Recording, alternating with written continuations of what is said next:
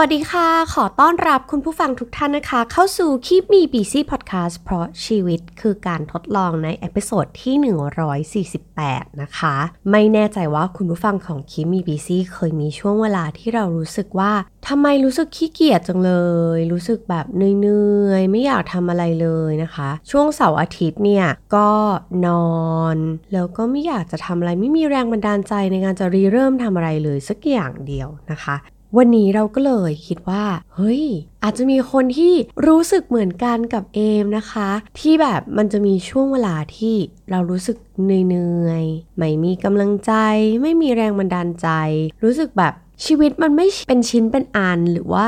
ไม่เป็นโลเป็นพายในช่วงช่วงชีวิตช่วงหนึ่งของเรา แล้วเราบางทีเราก็รู้สึกว่า เฮ้ยทำไมเรากลายเป็นคนแบบนี้ไปได้ เราเคยกระตือรือร้นกับการทำอะไรสักอย่างหนึ่งแต่อยู่ดีๆแล้วก็เกิดหมดแรงขึ้นมาเฉยเลยนะคะ ซึ่งก็มีช่วงหนึ่งที่เอมเคยเป็นเหมือนกัน เราก็เลยได้แต่ถามตัวเองว่าเราจะทำยังไงให้เราสามารถที่จะ boost up energy ของตัวเอง กลับมาใช้ชีวิตให้ได้ตามปกติ ให้กลับมาเป็นตัวเราเหมือนเดิมนะคะ ก็ได้คำตอบอันนึงซึ่งน่าสนใจแล้วก็เลยอยากจะมาแชร์ให้กับคุณผู้ฟังได้ฟังกันนะคะ นั่นก็คือการจัดระเบียบชีวิตนั่นเองค่ะ มันอาจจะเรียกได้ว่ามันเป็น small win เล็กๆ ของเราก็ได้เวลาที่เราแบบโอ้ไม่อยากทำอะไรเลย แค่หายใจก็เหนื่อยแล้ว อยากดูแค่ซีรีส์นอนหายใจเน่าๆ ในชุดนอนเน่าๆของเรานะคะ แต่การจัดระเบียบชีวิตเนี่ย มันช่วย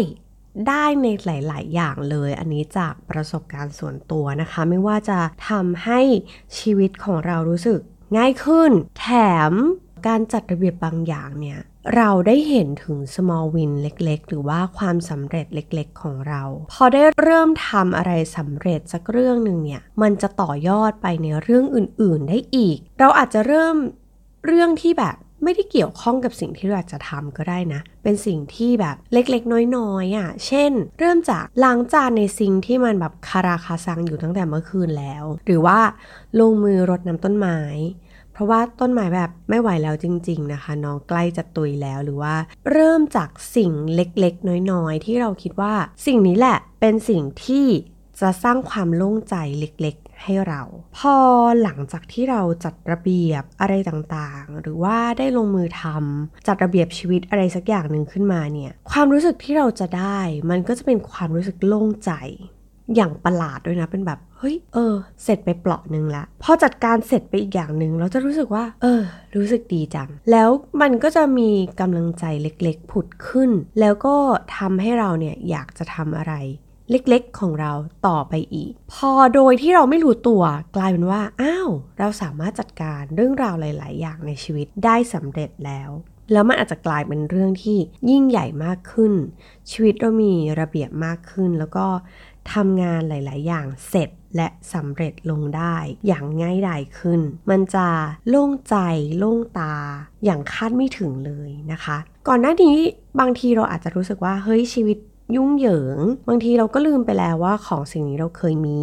หรือว่าแม้กระทั่งเราเคยซื้อซ้ำไม่แน่ใจคุณผู้ฟังมีอาการประมาณนี้เหมือนกันหรือเปล่านะคะ วันนี้ก็เลยอยากจะมาแชร์เทคนิคในการจัดระเบียบข้าวของ หรือว่าลิสต์ต่างๆ ในชีวิตของเรากันนะคะ ในห้องต่างๆของบ้านรวมถึงการจัดการชีวิตในเรื่องเล็กๆ น้อยๆ เทคนิคแรกนะคะที่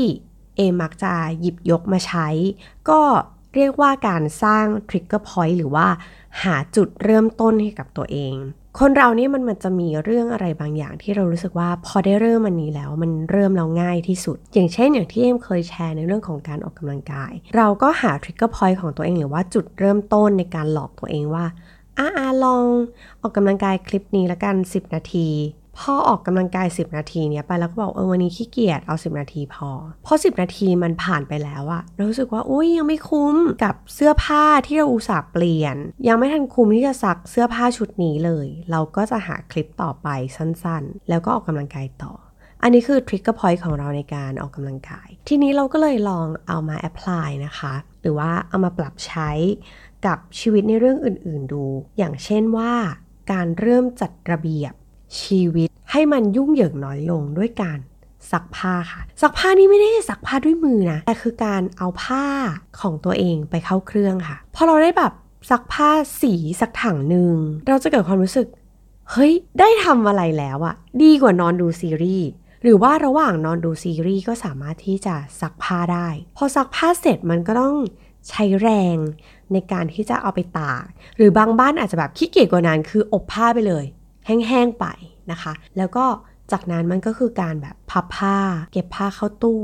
มันเหมือนมันจะเป็นกระบวนการที่ทำให้เรารู้สึกว่า เฮ้ยชีวิตมันกำลัง move ไปข้างหน้า นิดนึงและอย่างน้อยก็ยังดี อย่างน้อยก็มีเสื้อผ้าสะอาดได้ใส่ แล้วหลังจากนั้นพอมันเริ่มสักถังหนึ่งแล้ว เราอาจจะเริ่มอะสีเข้มก่อน จากนั้นอะถังต่อไปเป็นผ้าสีอ่อนเป็น เครื่องในของเราเป็นถุงเท้าเป็นผ้าเช็ดเท้า ผ้าเช็ดมือ อะไรก็ได้ พอได้เริ่มเนี่ย มันจะรู้สึกมีแรงใจที่อยากจะเริ่มนะคะ อันเนี้ยก็ลองหา trigger point หรือว่าจุดเริ่มต้นของคุณผู้ฟังแต่ละท่านดูว่า จริง ๆ แล้วมันมีเรื่องอะไรง่ายๆ แบบเรารู้สึกว่ามันง่ายที่สุดเราแบบใช้แรงน้อยที่สุดเท่าที่เราจะสามารถทำได้ แล้วก็ ลองเริ่มจากสิ่งนั้นดู เวลาที่เราแบบขี้เกียจมากๆ ไม่อยากทำอะไรเลยจริง ๆ จริง ๆ วันนี้แบบไม่อยากทำอะไรเลยนอกจากนอนอะไรแบบนี้นะคะ จากนั้นค่ะ พอเราเริ่มมีแรงใจนิดๆละเราอาจจะขยับมาทำสิ่งที่ยากกว่านั้นนิดหนึ่ง เช่น ลองมา priority ดูว่ามันมีพื้นที่ไหน ในบ้านในคอนโด ของเราที่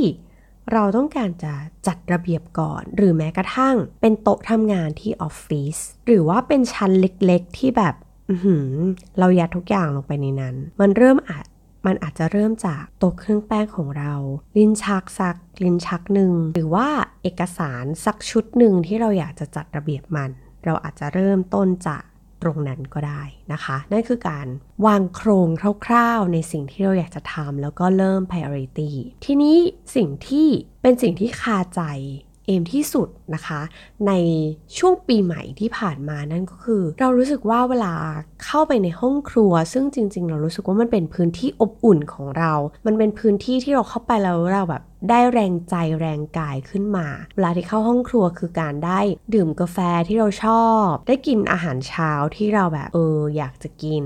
แต่ช่วงหลังๆ เราดันรู้สึกว่าทำไมเข้าห้องครัวแล้วมันรู้สึกหายใจไม่ค่อยจะออก รู้สึกมันแน่นๆไปหมด นะคะ เราก็เลยอยากจะจัดการกับพื้นที่นี้เป็นพื้นที่แรกของเรา ซึ่งพอเราไปดูจริง ๆ แล้วอะสิ่งที่เราเจอก็คือห้องครัวที่เคยโล่งตาโล่งใจก่อนหน้านี้ โต๊ะกินข้าวก็คือเต็มไปด้วยข้าวของเต็มไปด้วยของกินที่แบบคนนั้นคนนี้ให้มาจากช่วงปีใหม่ หรือแม้กระทั่งของไหว้จากแบบช่วงตรุษจีนก็ยังมีอยู่ หรือว่าอะไรก็ตามที่แบบใครให้มาหรือเราซื้ออะไรมาแล้วก็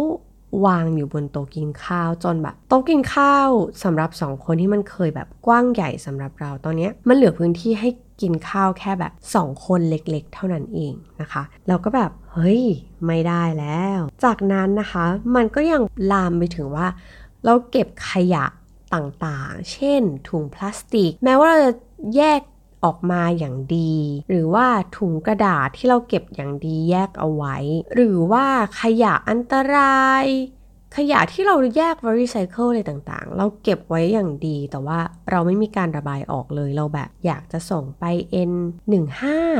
เราอยากจะเอาไปกระจกเงาเราอยากจะเอาซอสนั้นซอสนี้ไปบริจาคตามแหล่งต่างๆ ซึ่งเรามี plan ไว้อยู่แล้ว แต่เราไม่ได้ลงมือทำมันสักทีนะคะ เจ้าขยะที่แยกแยะรีไซเคิลไว้อย่างดีแล้วเนี่ย มันดันเก็บไว้แบบเยอะมากๆ ในห้องครัวของเรา มันก็เลยพอกพูนแล้วก็รู้สึกว่าเฮ้ยถ้าไมของมันเยอะขนาดนี้ ซึ่งจริง ๆ ประมาณครึ่งหนึ่งเป็นขยะที่พยายามจะแยกไว้นะคะ รวมถึงก็มีคนเตือนสตินะคะ ก็คือคุณพี่ที่บ้านก็บอกว่า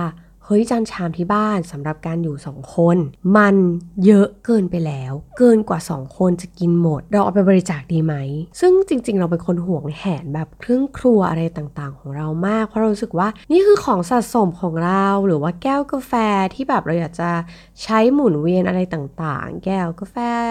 สตาร์บัคหรือแก้วกาแฟสวยๆ ที่ไว้กินที่บ้านอะไรเงี้ยค่ะ พอได้ยินคำว่าบริจาคมันเยอะเกินไปแล้ว เรารู้สึกแบบไม่ได้ อันนี้คือของรักของหวงของเรานะคะ ทีนี้เนี่ยเราก็รู้แล้วว่าปัญหาเนี่ยของห้องครัวคือของเยอะมาก แล้วก็ไม่มีการระบายออกหรือว่าไม่มีการจัดระเบียบนะคะ ทีนี้เนี่ยเราก็เลยเลือกก่อนว่า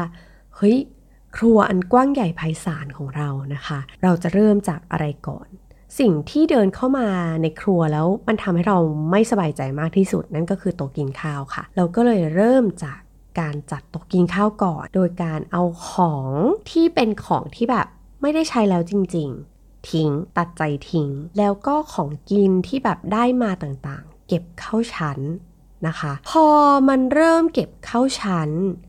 มันก็เริ่มเอ้ยโล่งเรา เราเริ่มเห็นว่าเฮ้ยของบางอย่างมันหมดอายุแล้วก็ทิ้งไป อันไหนที่ต้องรีบกินเราก็เอามาจัดระเบียบแบบคลังสินค้านะคะ อันไหนที่กำลังจะหมดอายุก่อนเราก็ทานก่อนนะคะ ซึ่งก่อนหน้านี้เราก็ไม่ได้สนใจอะไรกับมันมากเท่าไหร่เลย แต่ทีนี้เรารู้แล้วว่าเฮ้ยของที่ต้องกินก่อนคืออะไรนะคะ ก็จะมาจัดเรียงไว้ให้อยู่ในพื้นที่ที่แบบ เราสามารถหยิบฉวยมาได้ง่าย ๆ แล้วก็ ชั้นหนึ่งคือชั้นที่เธอต้องกินก่อน ชั้น2ไม่เป็นไรรอได้ ชั้นที่3ก็โอเคยังเก็บได้แต่ก็ไม่ควรจะหนา ก็มีการจัดลำดับแบบนี้นะคะ ซึ่งมันก็ทำให้เรารู้แล้วว่าสิ่งไหนที่เราควรกิน สิ่งไหนที่เราอะสามารถเก็บได้แบบนี้ ทีนี้พวกจานชามต่างๆนะคะ หลังจากที่เราจัดระเบียบโต๊ะไปแล้ว มันก็ถึงพื้นที่ในตู้เก็บจานของเรา มันเยอะจริง ๆ แหละ แล้วเราก็ พอเอามาจัดเรียงจริง ๆ เอามาทำความสะอาดจริง ๆ ก็พบว่ามันเกินกว่า 2 คนจะใช้หมดจริง ๆ บางอย่างได้มาเป็นเซตนะคะ บางอย่างคนให้มา เราก็คิดว่าไม่เป็นไรเราอยากใช้มันสามารถใช้เวียนๆได้ เราก็หยิบมาแค่สัก 2 ชุดสำหรับ 2 คน แล้วก็มันก็ทำให้พื้นที่ของเรามัน สามารถหยิบฉวยได้ง่าย แล้วก็รู้ว่าเรามีจานชุดไหนบ้างที่เฮ้ยไม่ได้เห็นน้องเขามานานมากแล้ว ต้องหยิบมาใช้นะคะ ตอนนี้เนี่ยเกือบทุกวันจานชามแทบจะไม่ซ้ำกันเลย เพราะว่ามันเห็นแล้วว่าว่าจริง ๆ แล้วเรามีเยอะมากเราสามารถใช้เวียนๆได้ กลายเป็นว่าพอเราจัดระเบียบเราก็กลับมาจำได้นะคะ ด้วยความความจำสั้นก็เริ่มกลับมาจำได้ว่าอ๋อใบนี้เราเคยมีเฮ้ยเซตนี้เราเคย ตั้งใจไว้ว่ามันจะเป็นเซตนี้แหละ เวลากินข้าวต้องเป็นเซตนี้กับเซตนี้มารวมกันพอทำแบบนั้นรู้สึกว่าการกินข้าวมันสนุกขึ้นอะรู้สึกว่าเฮ้ยเหมือนเราได้ไปร้านอาหารที่เขามีจานเวียนเวียนมีจานสวยๆวางแล้วก็เออ เหมือนคาเฟ่เหมือนร้านอาหารข้างนอกอะไรเงี้ยนะคะ ก็เลยแบบเออสนุกกับการที่จะทำกับข้าวหรือแม้กระทั่ง แกะถุงแกงก็เถอะ ซื้อสำเร็จมาก็เถอะ แต่ว่าจานชามชั้นนั้นมันแปลกใหม่ทุกวัน ก็เหมือนได้ทำอะไรที่มันสนุกขึ้นในแต่ละวัน หลังจากนั้นเราก็มาจัดระเบียบแก้วนะคะ แล้วก็ค้นพบว่า โอ้ แก้วกาแฟของเรานั้นไม่ว่าจะเป็น Starbucks เอ่ยหรือว่าแก้วใส ๆ ที่เราชอบกินเอ่ยปกติ เราก็จะกินซ้ำๆเดิมๆเป็นแก้วแบบ แก้วประจำแต่ตอนนี้เราเริ่มมาใช้หมุนเวียนมากขึ้น แล้วก็สนุกมากกับการกินกาแฟ หรือว่าการดื่มน้ำในแต่ละวัน เพราะว่าแก้วเราแทบจะไม่ซ้ำเลยนะคะ แล้วก็ให้ความรู้สึกที่แตกต่างไปในแต่ละวัน เราเชื่อเหลือเกินว่าคุณผู้ฟังของเราเนี่ยก็น่าจะเป็นสายเก็บเหมือนกันนะคะพอเราจัดระเบียบแล้วเนี่ยเราก็จะเริ่มจำได้แล้วก็เอ้ยการเอามาใช้หมุนเวียนอะมันดีมากเลยนะ มันให้ความรู้สึกที่แตกต่าง วันนี้เราใช้ขวดสีชมพู วันรุ่งขึ้นเป็นว่าสีแบบเขียว หลายคนอาจจะใช้ตามสีมงคลก็ได้นะ เสริมดวงไปเป็นมูเตลูอะไรก็ว่าไป แต่มันให้ความรู้สึกที่แตกต่างออกไปจริง ๆอะ่ะ ไม่ลองไม่รู้นะคะ อันนี้แอบแนะนำทีนี้พอจัดจานจัดแก้วแล้วเนี่ยมันก็มาถึงการจัดระเบียบถุงต่างๆของเรานะคะ ถุง จริง ๆ ที่บ้านเนี่ยถุงพลาสติกก็คือได้มาจากการสั่ง Delivery เยอะมาก แล้วเรามีการพับอะไรเรียบร้อย แล้วก็พร้อมจะไปบริจาคแต่มันก็มีส่วนหนึ่งที่เออยังไม่ได้จัดระเบียบเลย หรือว่าถุงกระดาษที่ได้มา แล้วก็เก็บเอาไว้สำหรับการใส่ของให้กับเพื่อนหรือว่าครอบครัวนะคะ ซึ่งมันเริ่มเยอะเกินไป บางถุงเราก็ไม่ได้มีการคัดกรองสภาพอะไรเท่าไหร่ตอนนี้เราก็มีการแยกว่าอะสภาพนี้ทิ้งดีกว่า หรือว่าเอาไปรีไซเคิลดีกว่า หรือว่าอันนี้สามารถเก็บได้สำหรับการให้เป็นของขวัญเอาไว้ใส่ของให้ผู้ใหญ่อะไรต่างๆ มันเริ่มมีระเบียบมากขึ้นแล้วเรียงขนาดของมันเรียงสีของมัน พอทำแบบนี้แล้วว่ามันสนุกมาก เรารู้สึกว่าเราได้ภูมิใจใน small win ของเรา หรือว่าความสำเร็จเล็กๆ ของเรา สิ่งต่อมาที่เราได้คือความโล่งใจแล้วก็ความรู้สึกมีความสุขที่ได้พื้นที่ดีๆ กลับมา ราะว่าส่วนตัวเรารู้สึกว่าครัวเนี่ยมันเป็นพื้นที่อบอุ่น เป็นพื้นที่ปลอดภัยของเรา เป็นพื้นที่ที่สร้างสมาธิ แล้วก็เป็นพื้นที่ที่เราให้ความสำคัญกับมันมาก ๆ ไม่ว่าจะเป็นอาหารเช้า หรือว่าอาหารเย็นหรือว่ากาแฟอะไรต่างๆ เรารู้สึกว่าเราพิถีพิถันกับมัน พอเราได้พื้นที่โล่งๆกลับมา เรารู้สึกชอบที่จะไปใช้เวลากับห้องครัวของเรามากขึ้น ต้องบอกว่าเอ็มค่อนข้างผูกพันกับห้องครัว แล้วก็คนพบว่า ห้องครัวเป็นพื้นที่ที่สามารถสร้างสมาธิให้กับเราได้อย่างดีเลย แล้วก็เราก็พยายามทำครัวของเราให้เป็นคล้ายๆ กับโฮมคาเฟ่นะคะอันนั้นคือความตั้งใจ เพราะว่าเราสมัยก่อนเนี่ยก่อนที่เราจะมีบ้านเป็นของตัวเองเนี่ยเราชอบไปคาเฟ่มาก แล้วเราก็รู้สึกว่าเราอยากได้คาเฟ่ที่บ้านที่อบอุ่น แล้วก็เราสามารถใช้เวลากับตรงนี้ได้ค่อนข้างเยอะ ทีนี้เราก็เหมือนได้ home cafe ของตัวเองกลับมา เรารู้สึกมีความสุขมากๆเลยนะ อันนี้ก็เป็นการแชร์ประสบการณ์ส่วนตัวที่เรารู้สึกว่าเฮ้ยมันจะต้องมีพื้นที่พื้นที่หนึ่งที่คุณผู้ฟังของ Keep Me Busy ก็มีความรู้สึกนั้นเหมือนกัน หลายคนอาจจะเป็นห้องน้ำก็ได้นะ รู้สึกว่าห้องน้ำคือพื้นที่ที่แบบสามารถร้องเพลงได้เต็มที่ ผ่อนคลายได้เต็มที่สามารถดูแลตัวเองได้เต็มที่ อาบน้ำขัดสีฉวีวันแล้วเราได้พลังกลับมา ก็อาจจะเป็นห้องน้ำก็ได้นะคะ แต่ละคนอาจจะไม่เหมือนกัน หรือคนอื่นๆ อาจจะเป็นห้องนอน จะเป็นห้องอะไรก็ได้ที่เรารู้สึกดีรู้สึกโอเค แล้วพอมันกลับมาเป็นพื้นที่ของเราอย่างแท้จริง เราจะมีความรู้สึกมีความสุขมากขึ้นนั่นเองนะคะ ทีนี้พอเราหลังจากที่เรา priority พื้นที่ที่เราอยากจะต้องการจัดระเบียบแล้ว หลายคนอาจจะทำเป็น list เลยก็ได้อ่าเริ่มจากห้องครัวแล้ว และต่อไปเป็นห้องอะไรดีนะคะ ซึ่งเอ็มก็ทำ list คร่าวๆของตัวเองไว้เบื้องต้น แล้วก็เมื่อมีแรงมีพลังที่จะทำต่อเราก็ค่อยทำสิ่งนั้นต่อไป นั่นก็คือเป็นทิปข้อที่ 3 ของเราที่เราจะมาบอกก็คือให้เวลาไม่ต้องเร่งทำให้ทำเมื่อร่างกายและจิตใจเราพร้อมที่จะทำนะคะ ซึ่งพื้นที่ส่วนต่อไปที่เราจะทำนั่นก็คือชั้นหนังสือค่ะ ใครที่ติดตามหรือว่า follow Instagram ของ a m k i m i b c นะคะ เราก็แอบมีอวดชั้นหนังสือของเราไป เราจัดชั้นหนังสือเพราะว่าเรากำลังจะเตรียมตัวไปงานหนังสือที่กำลังจะจัดขึ้น และเราก็รู้สึกว่าเราอยากจะจำได้ว่าเรามีหนังสือเล่มไหนที่เราซื้อมาแล้ว อ่านแล้ว แล้วก็หรือบางเล่มเล่มไหนบ้างที่เรายังไม่ได้อ่านเพื่อที่ป้องกันการซื้อซ้ำนะคะ บางทีเวลาหนังสือเปลี่ยนปกอะเราก็มาจะจำไม่ได้ว่าเรามีเล่มนี้แล้วหรือยังนะ นะคะ แต่ถ้าเราแบบเฮ้ยลองดูคร่าวๆแล้ว เออเออเล่มนี้แบบเออยังไม่เคยมีก็จะได้ไม่ซื้อซ้ำซึ่งเหตุการณ์ซื้อซ้ำมาเกิดขึ้นกับเอ็มบ่อยมาก เพราะว่าเป็นคนชอบอะไรเดิมๆเป็นคนชอบอะไรซ้ำๆมันก็เลยเกิดอาการซื้อซ้ำขึ้นบ่อยๆนะคะ ซึ่งแน่นอนหนังสือเราก็มีแบบเยอะมาก เก็บไว้หลายที่ เราก็เลยอยากจะเก็บมันไว้ที่เดียว ลดฝุ่นในบ้าน เพราะว่าหนังสือหลายเล่มของเราเก็บไว้ในห้องนอนนะคะ พอ คิดได้ดังนั้น แล้วพ่อจะมีเงินเหลือในเดือนนี้นะคะ เราก็เลยเอาเงินไปซื้อชั้นหนังสือเพิ่มเติมในบ้านนะคะ เราก็คิดว่าเฮ้ยเราจะจัดพื้นที่ตรงไหนในบ้านดี ที่จะวางชั้นหนังสือเพิ่มเติม แล้วก็เราก็รวมหนังสือทั้งหมดที่เรามีที่แบบมันไม่ได้อยู่ในชั้นอยู่แล้วแต่เดิมนะคะ มาแยกหมวดหมู่ตามประเภทหนังสือที่เราซื้อมา ไม่ว่าจะเป็นหนังสือพัฒนาตัวเอง หนังสือจิตวิทยาที่แบบเราซื้อมาแล้วเราจริง ๆ แล้วมันเป็นศาสตร์ที่เราอยากจะศึกษาเพิ่มเติม แต่ว่ายังไม่มีเวลาที่จะลงไปอ่านกับมันจริง ๆ หรือว่าหนังสือที่เกี่ยวกับอาหาร เกี่ยวกับสุขภาพ เกี่ยวกับประวัติศาสตร์ที่จริงๆ เราก็ชอบมากๆนะคะ ซึ่งพอจัดระเบียบเอาหนังสือทั้งหมดที่เรียงออกมาเรียงทั้งหมดเนี่ยนะคะ ก็ทำให้รู้ว่าจริง ๆ แล้วเรามีหนังสือเยอะมากๆ ที่ยังไม่ได้อ่าน งานหนังสือรอบนี้ก็อาจจะรอได้ เพราะว่า กองดองที่มีมันเยอะมากจริง ๆ รวมถึงจริงๆแล้วมันก็จะมีเล่มที่เราอยากได้มากๆ การไปงานหนังสือครั้งนี้ก็อาจจะซื้อได้ แต่ต้องเป็นเล่มที่แบบอยากได้จริง ๆ แล้วก็รู้สึกว่าราคาสูงจริง ๆ ถ้าไปซื้อแบบซื้อปลีก ไม่ได้ซื้อในงานหนังสือก็อาจจะราคาสูงไปหน่อยเกินเอื้อมอะไรอย่างเงี้ยนะคะ ก็อาจจะซื้อแบบนั้นซึ่ง มันทำให้เรารู้สึกว่าเอ้ยจริง ๆ เราสามารถประหยัดเงินได้นี่นาอันนั้นก็เป็นสิ่งที่เราได้ต่อมา นะคะ ซึ่งแน่นอนโหแค่จัดห้องครัวกับชั้นหนังสือในเดือนเดือนที่ผ่านมาก็คือ รู้สึกเหนื่อย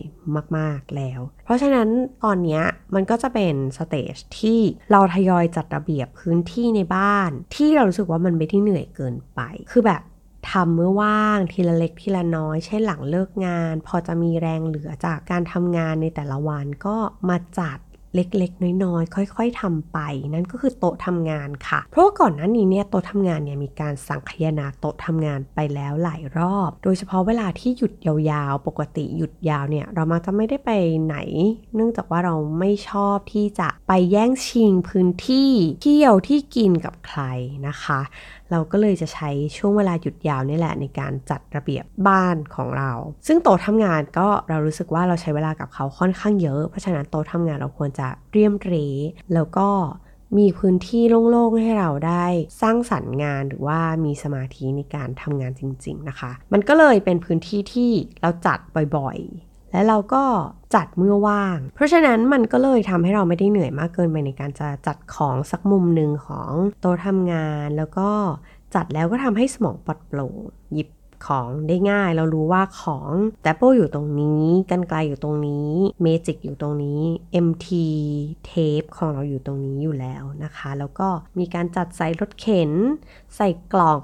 เห็นได้อย่างชัดเจน แล้วก็ใส่แฟ้มติด ชื่ออะไรต่างๆ เรียบร้อยแล้ว นั่นคือการที่เราจัดการโต๊ะทำงานของเรามาเรื่อยๆนะคะ แต่มันก็ต้องมีเพิ่มพูนเนาะเช่น ไฟล์หรือว่าเอกสารต่างๆ แน่นอนมันเพิ่มมาตลอดปีอยู่แล้ว เช่น เอกสารสำหรับยื่นภาษีส่วนบุคคล ยื่นภาษีสำหรับบริษัท ใบเสร็จต่างๆ ค่าน้ำค่าไฟหรือว่าเอกสารชีตเรียนที่เราไปลงเรียนมาแบบตามงานอดิเรกต่างๆ ของเรา ไม่ว่าจะเป็นปั้นเซรามิกเอยหรือว่าการเอ่อระบายสีน้ำเอยอะไรของเรานะคะเราก็พยายามจัดระเบียบว่าเราเคยเรียนอันนี้มา สูตรขนมต่างๆ ที่เคยไปเรียนมาอะไรอย่างเงี้ยนะคะ ก็มีการจัดระเบียบ รวมถึงพวกอุปกรณ์ต่างๆ เราก็ใส่กล่องใส่แล้วก็ติดป้ายเอาไว้นะคะ ว่ากล่องนี้มีอะไรบ้าง มันก็ทำให้เออมันก็มีระเบียบแล้วก็พอเราทำแบบนี้แล้วมันก็เป็นระบบระเบียบขึ้น แม้ว่ามันจะมีเอกสารอะไรเพิ่มเติมเข้ามาในแต่ละปีก็ตามมันก็ไม่ได้รู้สึกว่าเหนื่อยเกินไปที่จะทำมันนะคะ อันนี้ก็เป็นการจัดเล็กๆ น้อยๆ ที่แบบเรามีการจัดแบบสังคยนาไปแล้ว ใหญ่ ๆ หลายรอบ แล้วก็มาเพิ่มเติมเล็กๆ น้อยๆ อัปเดตในแต่ละปีแบบนี้นะคะ ทีนี้ พอมาถึง